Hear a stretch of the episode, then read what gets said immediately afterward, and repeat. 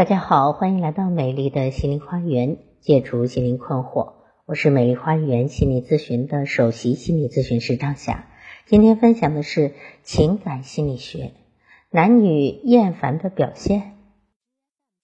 当女人厌烦了男人，就会变得越来越挑剔，喜欢瞪着眼睛说这也不好，那也不好。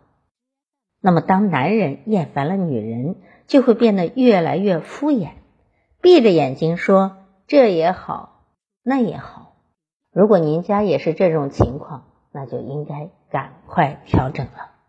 情感是不可能一蹴而就的，情感是需要去经营和提升的。祝大家都能拥有不厌烦的情感。